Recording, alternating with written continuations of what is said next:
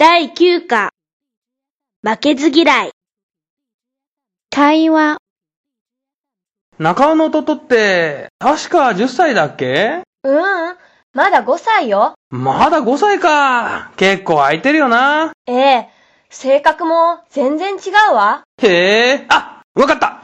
弟は中尾と反対でワンパクなんだろうーん、っていうか、どっちかというと、負けず嫌いかな。う。ふーん。例えばね、この間、弟がデパートで迷子になったのよ。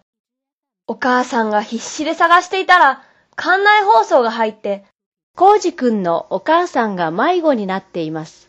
コウジくんが待っておられますので、一回インフォメーションセンターまでお越しください。って流したんだって。お母さん、慌てて飛んで行って、お店の人に平謝りだったんだよね。もう一時が万事。そんな感じ。はははは。でも、それって、負けず嫌いか？だってあの子ったら、お店の人にずーっと、絶対自分は迷子じゃないんだって。お母さんが迷子になったんだって言い張ってたんだって。だから、お店の人も泣かれたら困るから、館内放送がそんなのになっちゃったんだって。そうなんだ。はははは。すごい頑固だね、5歳にしては。それじゃあ先が思いやられるな。でもそういうところ、うちのおじいちゃんと一緒だな。中村くんのおじいさんも負けず嫌いなの？そうもうそのもの、ズバリおじいちゃん、今78歳なんだけどさ、ついこの間まで大工をしてたんだ。で、今時の若いもんはとか言っちゃってさ、おじいちゃんたら70になっても自分で足場に上がってたんだよね。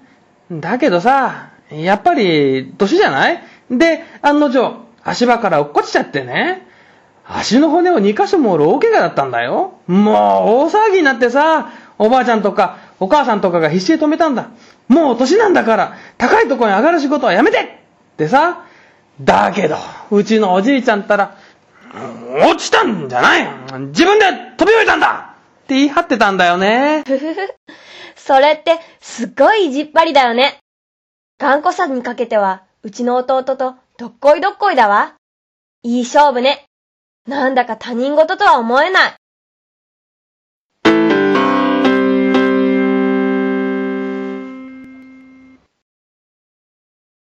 強化練習助数詞、日本語の助数詞は中国語のそれと似ているところが多いようですね。そうだね。テレビは1台、本は2冊、馬は3匹とか4頭とか、確かに同じように使われることが多い。しかし、日本語を勉強する君たちには、むしろ違うところに注意してもらいたいね。心配しないでください。たくさん覚えましたよ。鳥は5羽、魚は6匹、棒は7本、紙は8枚、建物は9軒、階段は10階でしょ？うさぎは？一匹かな ?1 羽とも言うよ。じゃあ、カセットは？カセットは1個2個と数えるでしょ？まあ、それだっていいけれど、ぐるぐる巻きにはしてるが、やはり元は細長いものなので本と数えるんだよ。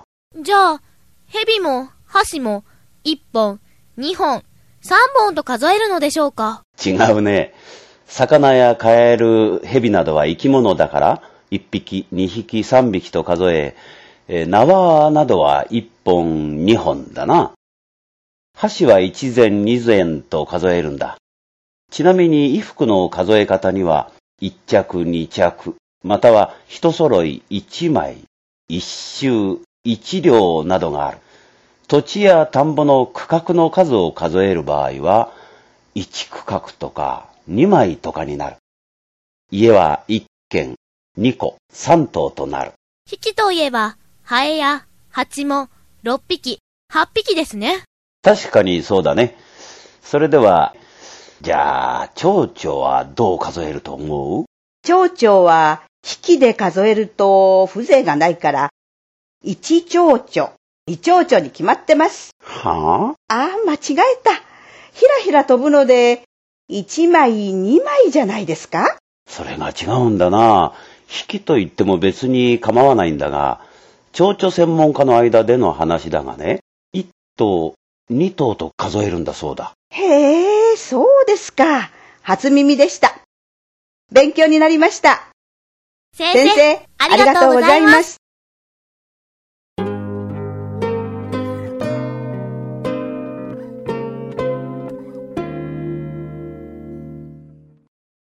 ヒアリングと朗読。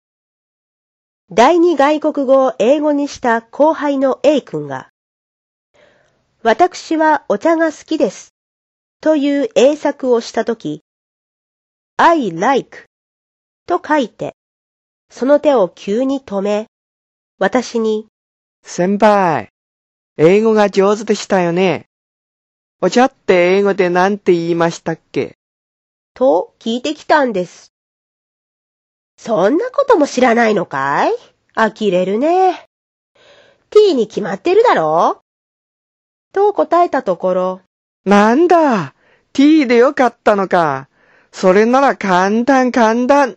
聞くんじゃなかった。と言って書いた英文は、I like アルファベットの t でした。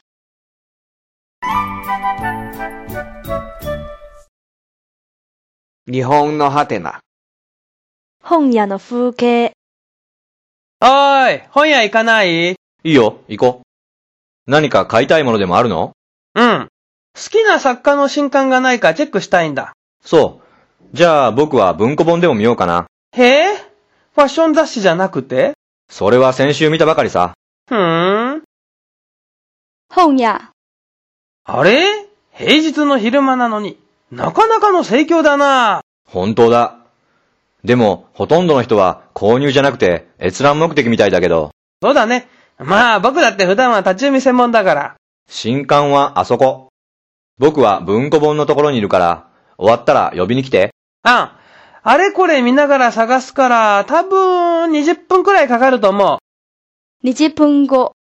帰ろっか。あれ？手ぶら？なかったの？あったよ。じゃあどうして？お金足りなかったのか？貸そうか？いやー、サラリーマンが分厚い壁を作ってて、本が取れなかったんだ。